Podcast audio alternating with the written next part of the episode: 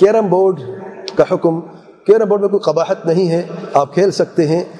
बशर्ते कि जो मैंने मुहर्रमात की लिस्ट बयान की है, वो ना हो। कैरम बोर्ड में अगर नमाज़, फ़र्ज़ नमाज़ छूट जाती है तो जायज़ नहीं है।